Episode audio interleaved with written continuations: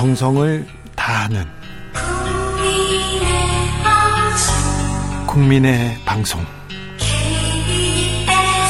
KBS 주진우 라이브 그냥 그렇다고요. 주진우 라이브 2부 시작했습니다. 지역에 따라 2부부터 함께 하시는 분들 계시죠? 어서 오십시오. 7시까지 함께 해 주십시오. 라디오 정보센터 다녀오겠습니다. 정한나 씨.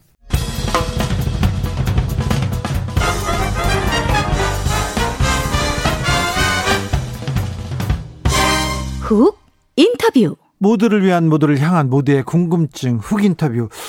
코로나 우리는 다시 가장 위험한 기로에 서 있습니다. 정부는 특별 방역 대책을 발표했는데요. 특별 그만큼 상황이 좋지 않은 것 같습니다. 현재 코로나 상황은 어느 정도 심각한지 자세히 좀 알아보겠습니다. 그리고 전 세계적으로 확산되고 있는 새 변이 오미크론에 대해서도 물어보겠습니다. 이재갑 한림대 강남 성심병원 감염내과 교수 안녕하세요.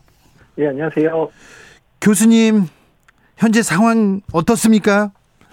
일단 뭐 이제 국내 상황 먼저 말씀드리면 네. 일단 중환자실 서울 수도권 뭐 서울 같은 경우 이제 이미 90% 이상 이제 병상이 가동되고 있는 상황이고요. 네.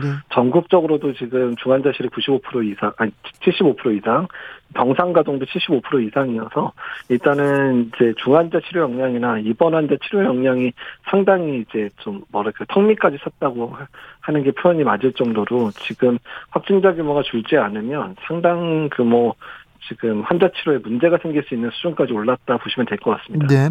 처음에 확진자가 늘 것이다. 그런데 우리가 위중증 환자를 잘, 잘 막아야 된다.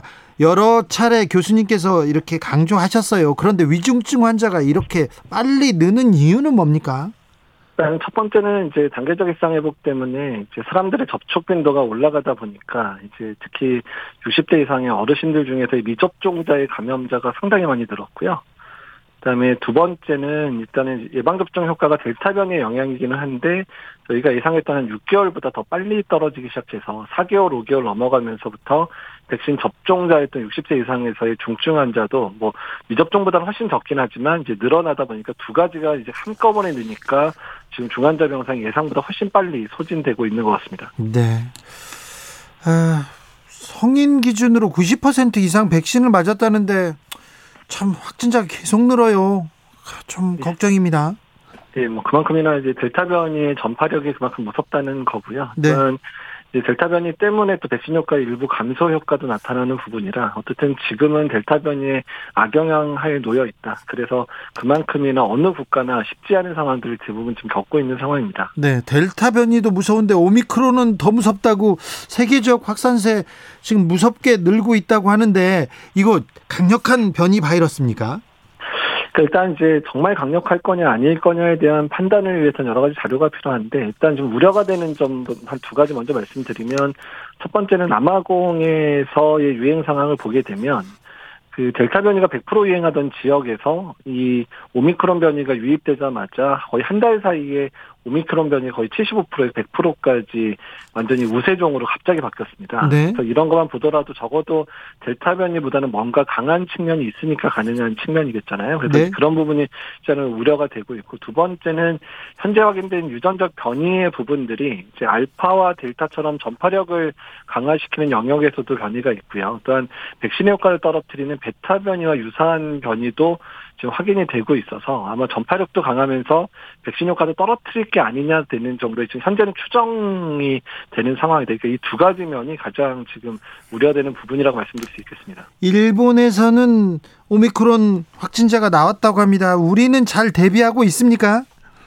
예, 일단 지금 우리나라는 워낙에 아프리카 쪽에서 변이 바이러스가 많이 나왔었기 때문에 아프리카에서 온 분 들의 확진자에 대해서는 이미 1월부터 계속해서 변이 바이러스에 대한 검사를 진행을 하고 있었고요. 그다음에 지난주 토요일에 긴급 회의 정부에서 긴급 회의를 열어서 지금 유행이 지역 사회는 확산돼 있는 이제 아프리카 8개국에 대한 입국 금지 그리고 거기서 오는 내국인 같은 경우는 10일 동안 시설 격리하는 부분들이 돼 있거든요. 그래서 아마도 지역 사회 내 유행이 확인된 국가들에 대해서는 추가적으로 입국 금지라든지 일단은 예방 접종 완료자에 대한 자택격리 문제와 관련된 부분들도 다 취소가 될 가능성이 높아서 현재는 전 세계적인 유행이 아직까지 활발한 건 아니니까 이 정도 수준에서 어느 정도 억제는 할 수 있을 까 생각이 드는데요. 다만 이제 미국이나 유럽에서 확산되는 상황이 되면 사실 우리나라에 언제든 확산되는 건 시간 문제가 되기 때문에 그때가 되면 어떤 식으로 우리가 극복해야 될지에 대해서는 지금의 상황에서 준비를 해야 될 것 같습니다. 아. 아프리카에서는 이렇게 들어오는 사람들을 막을 수는 있는데 미국과 유럽까지 이 전면적인 국경 봉쇄가 답이 될까요? 일본에서는 일단 그렇게 나섰습니다. 근데 뭐 일시적으로 뭐 2, 3주 뭐 이 정도는 가능할 수 있는데요. 어떻든 지금 이제 국가 간 교류가 많지는 않지만 필수적인 교류들은 어차피 계속 일어날 수밖에 없거든요. 예. 그래서 국경을 막아서 하는 부분에 시간을 줄일 수 있는 부분은 되지만 그게 완벽한 방어가 되지는 않습니다. 특히 네. 미국과 유럽 같은 경우에는 너무 교류하는 국가가 많으니까 사실 그런 면에서는 경제적인 부분들도 고려 안 할 수가 없거든요. 그래서 네. 일단 최대한 시간은 벌어야 되는 건 맞지만 어떻든 국내에 유입되는 거는 기정사실로 여기고 그에 대한 철저한 대비들 특히 이제 뭐 백신에 대한 준비라든지 또는 현재 부스터샷 열심히 맞고 계신데 이 부스터샷을 충분히 맞춰서 혹시 들어오더라도 피해는 최소화할 수 있는 전략들을 지금부터 이제 준비를 해야 될 것 같습니다. 네. 인도에서 그렇게 쌓여 있던 코로나 환자들과 그리고 코로나 환자 시체 그 사진이 아직도 너무 너무 지금 가슴에 남아 있는데요. 그런데 그 이후에 인도에서 델타 변이 나왔고요. 이 오미크론도 아프리카에서 나왔습니다. 이렇게 세계적으로 변이가 확산된 데는 백신 불평등 문제 분명히 문제가 있는 것 같습니다. 국제사회에서 좀 더 노력해야 되는 거 아닙니까? 네, 맞습니다. 그 부분 이제 많이 지적받고 있는데요. 지금 아프리카에서 전 인구 중에 1차 접종을 마친 사람이 10%밖에 안 되고요. 예. 지금 접종하려고 한 사람들 한 7, 8% 정도밖에 안 되거든요. 근데 선진국은 이미 2차 접종까지 마친 상황에서 우리나라도 마찬가지지만 또 유행 상황 때문에 부스터샷까지 지금 접종을 하는 상황이다 보니까 지금 저소득 국가에 대한 백신에 대한 공급 문제도 걸려 있고요. 또한 이제 그런 지역 같은 경우 대부분 콜드체인도 안 돼 있는데 콜드체인의 구축 문제도 걸려 있는 상황이고 또한 아프리카나 이런 지역에서 사실 백신에 대한 혐오가 또 상당히 많습니다. 왜냐하면 서구 사회에서 만든 부분이라는 거에 대한 반발감 때문에 백신 접종률도 많이 떨어지는 문제들이 있거든요. 그래서 이런 부분에 있어서 백신 공급을 충분히 하기 위한 여러 가지 노력들이 필요한데 지금 COVAX Facility 통해서 아프리카에 공급돼야 될 물량의 5분의 1도 제대로 공급이 안 됐거든요. 그러니까 어쨌든 이 부분은 전 세계적인 그런 코로나19의 안정을 위해서 전 세계가 똘똘 뭉쳐서 해결해야 될 문제일 것 같습니다. 네. 백신 지적재산권 얼른 풀어서 전 세계에서 백신에 조금 쉽게 다가가도록 해야 될 것 같습니다. 어, 네, 단계 그럼, 예, 예. 네, 네, 말씀하시죠. 예. 단계적 일상 회복 2단계 전환은 일단 유보됐습니다. 지금 같은 상황이면 지금 같은 추세라면 거리두기 상향 조정도 필요하지 않을까요? 예, 일단은 뭐 지금 정부가 애초 약속했었던 그 중환자실 75% 이상 그리고 이제 일반 병상 활용도 75% 넘은 상황이기 때문에 일단 비상 계획을 언제든 실현해도 이상하지 않은 상황이 됐거든요. 근데 이번에 어제 종합대책에서는 그런 부분에 대한 언급이 사실 뭐 전혀 없었던 상황이라 유행 자체를 완화시킬 방법이 전혀 발표가 안 됐습니다. 어쨌든 그런 방법을 해야 적어도 부스터샷의 효과가 나타나는 시기 또한 이제 병상 지금 행정명령 내에서 병상이 확보되는 시간까지 어떻든 시간을 벌어야 되기 때문에 일단 거리두기 강화에 대한 방법 특히 이제 방역 패스를 강화한다든지 사적 모임 숫자 또는 미접종자의 숫자를 줄이는 부분에 대해서는 빨리 시행이 돼야 될 거로 생각을 하고 있습니다. 방역 패스 확대 적용하자 이런 얘기 계속 나오는데 어떤 식으로 지금 적용해야 됩니까? 그러니까 지금 현재는 뭐 고위험 시설 다섯 군데에 대해서는 방역 패스를 성인에 대해서는 적용하고 있는 측면인데 이번에 일단은 결정된 부분은 18세 미만에 대해서도 일부 사업장에 대해서 방역 패스 면제를 취소하겠다 이런 정도만 결정이 된 상황인데 전면적으로 지금 식당 카페를 포함한 그런 이제 소, 그 일단 미접종자를 보호할 수 있는 그런 다중이용 시설의 미접종자의 활동 범위를 최소화시키는 부분들이 현재 중증 환자 발생을 이제 감소시키는 가장 중요한 부분이거든요. 그래서 그런 부분들을 고려해서 방역 패스뿐만 아니라 다중이용 시설의 이제 이용 숫자들을 어느 정도 제한할 필요가 있다고 생각을 하고 있습니다. 네. 서울과 수도권 중증 병상 가동률이 굉장히 높습니다. 95%를 넘었다는 보도도 나왔는데요. 네. 이거 굉장히 좀 심각한 상황이죠. 그러니까 일단 지금 병상에 입원하신 분들이 어떻든 치료를 받고 있는 상황인데 네. 지금 응급실에 도착해 폐렴으로 도착해서 코로나로 확진되는 중환자들이 지금 중환자실로 못 올라오고 있어서 대부분의 병원들이 지금 응급실에 중증 코로나 환자를 치료를 하고 있는 상황이거든요. 그러니까 이게 뭐 응급실 치료를 받으니까 환자분 치료는 당연히 어느 정도 이루어지고 있는데 문제는 그렇게 격리실을 이제 그런 환자들이 이제 자리를 잡고 있으면 추가로 오는 환자들을 응급실을 치료를 할 수가 없는 상황이 발생합니다. 네. 그러니까 그렇게 되면 정말 그냥 구급차에서 그 응급실 찾아 헤매는 그러다가 큰 일이 생기는 일들도 이제 벌어질 수 있어서 그런 여러 면을 고려할 때 병상 확충이나 이런 부분도 매우 중요하지만 일단 유행 규모를 줄여서 중증 환자의 발생 자체를 빨리 줄이려는 노력이 아주 선행돼야 될 상황입니다. 네. 의료진들의 부담도 가중될 텐데 걱정입니다. 좀 이분들 돕기 위한 대책이 좀 나와야 될 것 같은데요. 네, 일단 이번에 정부의 특별 대책에는 의료진들에 대한 이제 처우 개선과 관련된 부분이 일부 이제 되기는 했는데요. 근데 일단 의료진들은 일단 환자가 오면 치료하는 건 당연히 합니다. 밤을 새도 뭐 어떻게든 치료는 할 건데 의료진들이 제일 걱정하는 거는 그러니까 응급실에 도착 못하든지 병상에도 네. 입원 못하면서 희생당하는 환자들은 저희가 저희 앞에 오지 않으면 도와줄 방법이 없거든요. 예.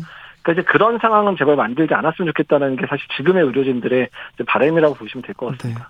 네. 매우 위중한 시기 같습니다. 지금 국민들은 어떻게 무엇을 할 수 있는 건지 국민들한테 당부 말씀 부탁드리겠습니다.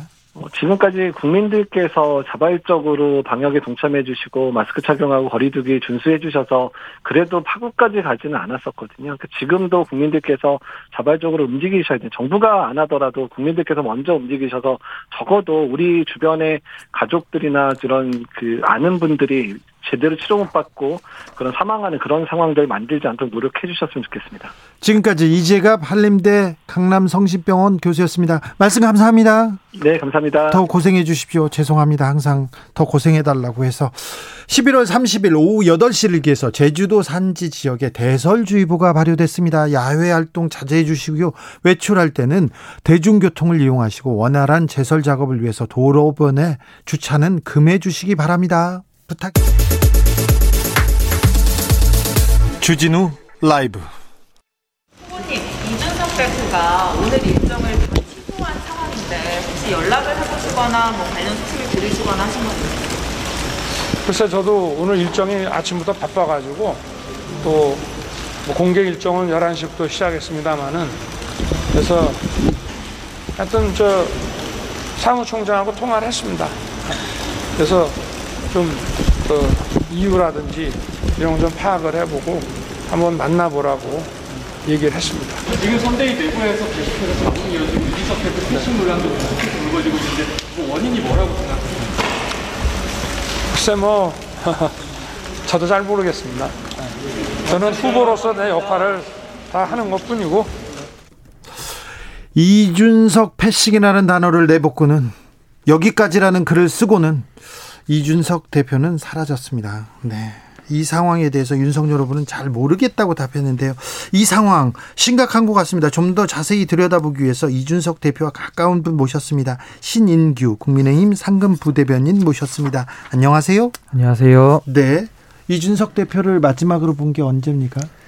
어, 저는 상금 부대변인을 맡고 있기 때문에 네. 자주 보지는 못하고요. 아, 네. 한 4, 5일 된 것 같습니다. 아, 그렇습니까? 네. 어제 밤에까지는 당에 계셨죠, 이준석 대표? 예, 그렇습니다. 네. 어제 저녁에는 그리고 그 당직자들이랑 다른 의원들이랑 술도 한 잔 했다고 하는데 어떻게 들으셨어요? 예, 일단은 뭐 어제 이렇게 뭐 초선 의원님들 몇 분과 네. 이렇게 좀 뭐 회식 같은 그런 분위기로 좀 이렇게 좀 술 한잔 하시면서 네. 이렇게 모임을 가시셨다고 들었고요. 어쨌든 오늘 이런 상황들이 발생이 돼서 저도 네. 당원의 한 사람으로서 또 당직자로서 또 매우 엄중하게 인식하고 있다 이런 말씀 드리겠습니다. 네. 술을 많이 먹었습니까? 뭐 근데 술을 대표님 대표께서 이렇게 술을 뭐 잘 먹는 스타일은 또 아니시기 때문에 네. 그래서 뭐 어느 정도까지 드셨는지 잘 모르겠습니다. 술 많이 네. 마시고 뭐 헤매고 있다 이런 얘기가 나왔는데 그건 그건 예, 그건 아닙니다. 그건 아니라고요. 예, 예. 어젯밤에 페이스북에 이 대표가 그렇다면 여기까지입니다 이렇게 말을 남겼는데 요거 어 이거 혹시 중대 결심하는 거 아니냐 이런 보도도 쫙 나왔습니다. 어떻게 보십니까? 일단은 뭐 페이스북을 워낙 이제 그 관심을 많이 받으시기 때문에 여기에 이제 메시지 하나하나에 다 국민들이 반응을 보이고 계셔서요. 이제 아마 이런 메시지가 올랐을 때 많이들 놀라셨을 겁니다. 네. 저도 네. 놀랬고요. 그렇지만 일단은 뭐 이것이 어떻게 뭐 지금 말씀하시는 것처럼 뭐 거치 문제라든지 이런 것까지 비화되는 부분은 좀 기다려봐야 될 것 같습니다. 네. 이준석 대표가 음 성 그 어느 좀 즉흥적으로 판단해가지고 나 하기 싫어 안 해 이렇게 막 던지고 그런 스타일은 아니죠. 전혀 아닙니다. 전혀 아니죠. 네, 그 이런 단어 이런 문구 하나 다 좀 계산된다고 해야 되나요? 계획적인 얘기라고 봐야 되는 거 같지요? 당연하죠. 나 그렇습니다. 당연합니까? 네. 자 윤석열 후보와 이준석 대표 그 관계가 그다지 좋아 보이진 않습니다. 좀 갈등이 계속 이렇게 노출되고 패싱 논란도 보도됐는데 어, 요즘 이준석 대표가 마음이 상했다 한 그런 부분이 있을까요? 언론의 말대로 이주, 이수정 교수 관련된 건가요? 아니면 충청 뭐 일정에 대해서 말하지 않은 걸까요? 어떻게 보십니까? 일단은 지금 뭐 패싱 논란이라는 게 계속 보도가 되고 있는데요. 지금 이 부분에 대해서는 사실 지금 윤석열 후보 그리고 이준석 대표 사이에 지금 신뢰가 좀 많이 결여돼 있는 거 아닌가 네. 이렇게 보여집니다. 네. 그리고 이준석 대표에 대해서는 저도 초, 저도 처음부터 이제 합류해서 대변인단에 합류해서 하고 있지만 어, 초반부터 굉장히 과도한 공격들이 많았습니다. 뭐 예를 들면 이제 전당대회 이후에도 뭐 그 전당대회 자체 당심으로 이제 선출된 그 민주적으로 선출된 당 대표에 대해서 좀 인정하지 않는 듯한 모습들도 많이 있었고요. 당시에 또 선관위 때도 기억하시겠지만 뭐 불공정한 관리를 하고 있다. 뭐 이런 식의 비판이 굉장히 많았습니다. 네네. 어떻게 보면 비판을 위한 비판이었다고 저는 생각을 하고요. 그럼에도 불구하고 공정하게 관리를 했고 윤석열 후보께서 대, 저희 대통령 후보로 선출이 되시지 않았습니까? 네. 그래서 이런 부분까지는 이준석 대표는 윤석열 후보에 대한 신뢰를 어느 정도 저는 보였다고 생각을 하는데요.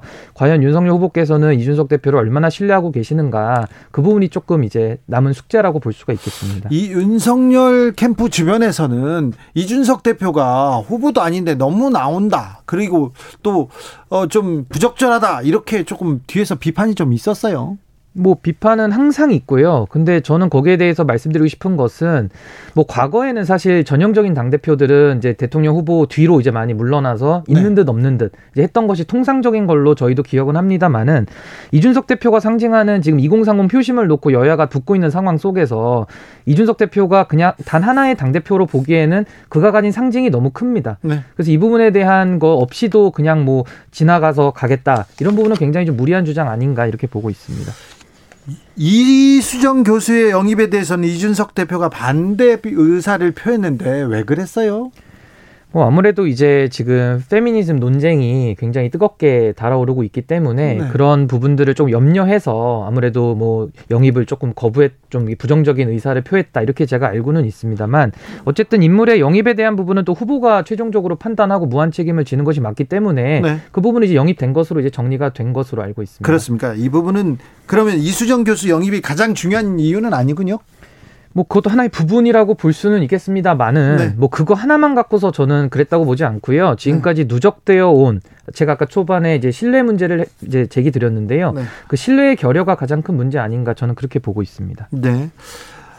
2123님께서 기업은행 선수 코치처럼 배구 여자 배구 얘기입니다. 그런 이유로 팀 이탈, 당 이탈은 안 할 이준석 대표라는 걸 압니다. 그러니까 얼른 돌아와 주세요. 이렇게 얘기하는데 윤석열 후보 진영에서 진영에서 조금 윤석열 후보가 대표를 좀 포용하는 모습을 보여야 된다고 이렇게 보십니까?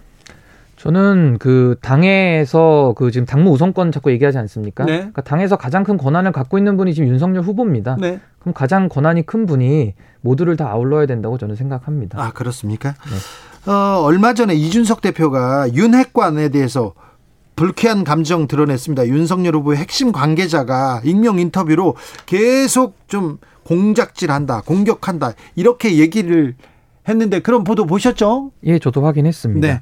누구예요, 윤핵관은? 일단은 저도 알지는 못하지만 이게 네. 지금 존재하는 현실로 있고요. 이렇게 네. 익명의 그 이름을 이용해서 네. 뭐 말을 흘린다고 할까요? 예. 굉장히 저는 부적절하다고 생각합니다.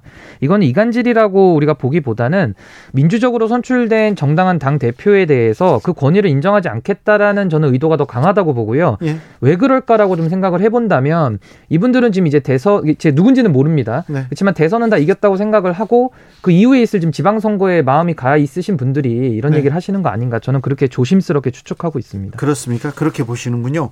진중공 교수가 어, 아마 윤석열 후보가 이재명 후보한테 역전 당할 것이다 지지율이 그것은 이준석 대표의 안티 페미 캠페인 때문이다 이렇게 얘기했는데 이 발언에 대해서는 어떻게 보세요? 저는 동의할 수는 없고요. 그 진중권 교수가 말씀하신 대로 만약에 우리가 이제 국민의힘이 이재명 후보에게 지지율 역전을 당해서 만약에 진다라고 한다면 그게 무슨 페미 이슈 하나만 갖고 평가를 받았겠습니까? 그거는 이제 국민의 선택을 종합적으로 봐야 되는 것이지 어느 하나의 부분을 좀 크게 확대해서 해석하는 거는 좀 무리가 있다. 저는 그렇게 생각합니다. 이준석 대표가 그리고 국민의힘이 2030 반페미 페미니즘에 이렇게 기대고 있다는 주장 계속 나오고 있는데요. 이 주장은요? 근데 저는 사실 그 페미니즘 논쟁 같은 경우는 사실 국민의힘에서 먼저 시작하는 경우가 거의 없습니다. 그러니까 거의 보면은 정의당이나 이쪽에서 먼저 이슈를 띄우면 진중권 진중권 교수가 얘기하잖아요. 예, 근데 이제 그 페미니즘 논쟁에 대한 걸 전 설명을 드리는 거고요. 네. 저희가 먼저 갈등을 부추긴 적이 없다라고 전 말씀을 드렸고 예. 제 개인적인 생각을 말씀드리자면 저는 이 페미니즘 논쟁을 정치권 자체에서 너무 논쟁화를 더 시킬 것이 아니라 뭔가 문제를 해결하기 위한 노력을 좀 더 해야 된다. 저는 개인적으로 그렇게 생각하고 네. 있습니다. 김종인 전 비대위원장이 들어와야 된다. 이 선거를 위해서 돌아와야 된다. 그렇게 보고 계신가요? 저도 김종인 위원장이 우리 이번에 국민의힘 대선 이제 선거 과정에서 큰 역할을 해주셔야 된다. 저는 그렇게 생각하고 있습니다. 아, 그렇습니까? 네. 이주 이수정 교수에 대해서는 어떻게 보세요?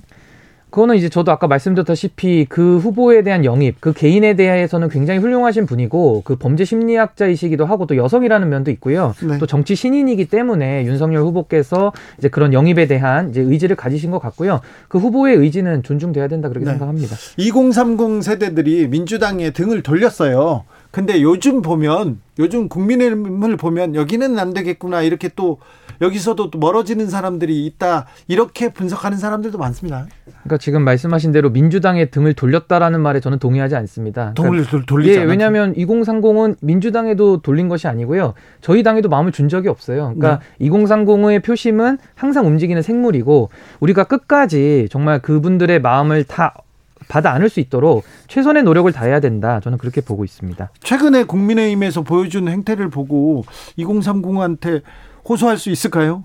어, 지금처럼 간다면 굉장히 어렵죠. 그래요. 저는 냉정하게 봐야 된다고 생각하고요. 예? 2030이 지금 바라는 것들이 그렇게 큰 게 아닙니다. 그러니까 과거의 보수의 모습을 좀 벗어나라 이런 주문을 하고 있다고 저는 생각합니다. 윤석열 후보가 청년한테 friendly한 정부를 만들겠다면서 청년 위원장에 본인이 앉았습니다. 이 부분은 어떻게 보십니까? 청년 우리 신인규 부대변인이 보기에는 이거는 뭐 윤 후보의 그 의지라고 저는 생각은 하고요. 근데 이게 저는 말뿐으로만 과연 이루어질 수 있느냐 말에 말에 사람들이 기대를 가질 수는 있겠지만 그것만으로 마음을 주지는 않습니다. 만약에 윤 후보께서도 이것이 만약에 진심이라고 한다면 당 대표인 정말 청년이고 영선 원외 출신의 지금 당 대표로 국민의힘을 이끌고 있는 이준석 대표를 어떻게 대우할 것이냐 이걸 통해서 청년 표심이 저는 움직인다고 보고 있습니다. 네. 윤서영님께서 이준석 대표가 오죽하면 저러고 나갔을까요? 윤 후보 주변 윤핵관님들 좀 자중하세요 얘기하는데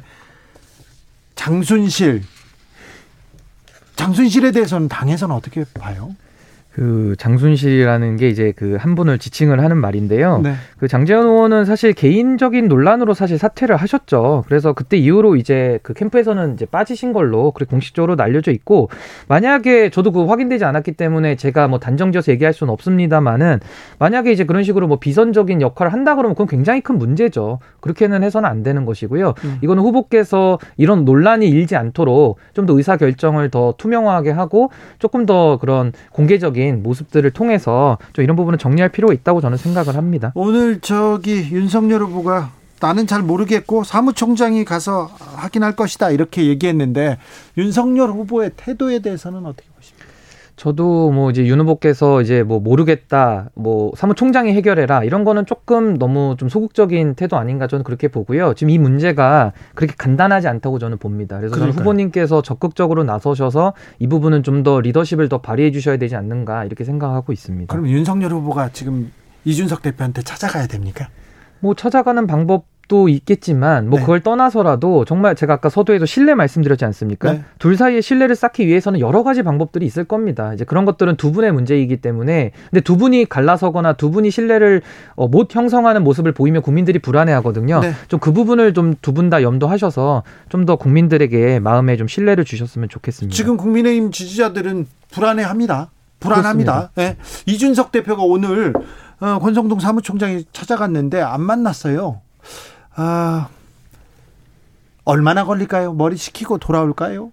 뭐 일단은 윤 후보께서 그 어느 정도 마음을 열고 이준석 대표와 신뢰 관계를 형성하겠느냐. 전 여기에 다 모든 것이 달려 있다고 봅니다. 알겠습니다. 이준석 대표가 그냥 하루 이틀 만에 그냥 돌아오지는 않, 않을 것 같네요. 저는 굉장히 엄중하게 보고 있고요. 이 부분은 지금 대, 우리 국민의힘의 대선의 승리 여부와도 굉장히 밀접한 관계가 있고 이 부분을 가볍게 여기는 분이 만약에 있다면 네. 그분의 말씀은 꼭 들어서는 안 된다고 생각을 하고 네. 있습니다. 남정호님께서 국민의힘 원팀 가능합니까 물어봅니다. 가능합니까라기보다는 가능하게 무조건 해야만 합니다. 네. 당위입니다. 지금 국민의힘 선대위가 계속 공전하고 있어서 대변인께서도 좀 답답하시죠?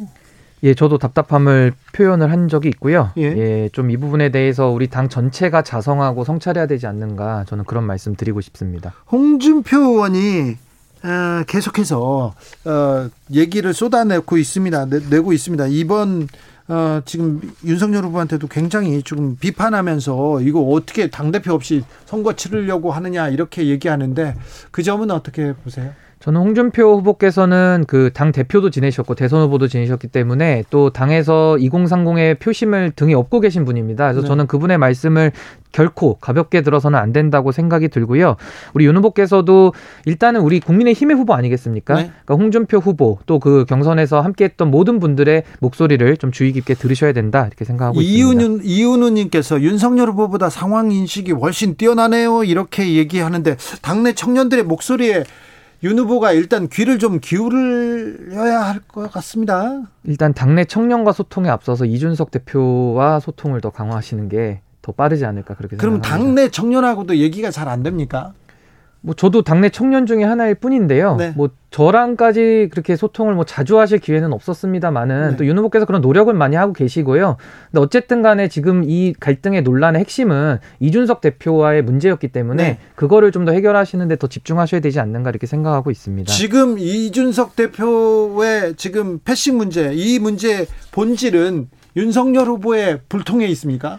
불통이라기보다요. 그 윤캠이 어쨌든 승리를 얻, 지 않았습니까? 예. 그러니까 아무래도 캠프 분들을 신뢰하시는 거 저는 충분히 이해합니다. 그러나 지금은 윤캠의 선거가 아니라 국민의 힘의 선거거든요. 네. 그러니까 국민의 힘 내부를 먼저 더 아우르는 그런 리더십을 발휘하셔야 되는데 그 시발점은 이준석 대표와의 관계 회복이고 그 신뢰를 쌓는 것이다. 저는 그렇게 생각합니다. 이 윤석열 후보가 리더십을 조금 더 발휘해야 되겠네요. 정치력을 더 적극적으로 하셔야 되고 이준석 대표께서도 당의 승리를 위해서 좀 더 큰 정치로 네. 어, 그런 부분에 협 력을 해 주시기를 저는 개인적으로 바라고 네. 있습니다. 근데 또 술 먹고 또 안 나오고 그러는 거는 좀 그렇잖아요. 일단 국민들의 마음이 네. 굉장히 네. 지금 저도 오늘 여러 곳에서 많이 연락을 받았고요. 네. 국민들께서 굉장히 불안해하시고 저희가 그렇게 해드려서는 저는 안 된다고 생각하고요. 네. 조금 우리 당 전체가 이번 기회로 다 자성하고 반성해야 된다고 생각합니다. 알겠습니다. 국민의힘 청년들은 어떤 생각이었고 아, 당에서는 어떤 생각이 있는지 잘 들었습니다. 신인규 국민의힘 상근 부대변인이었습니다. 감사합니다.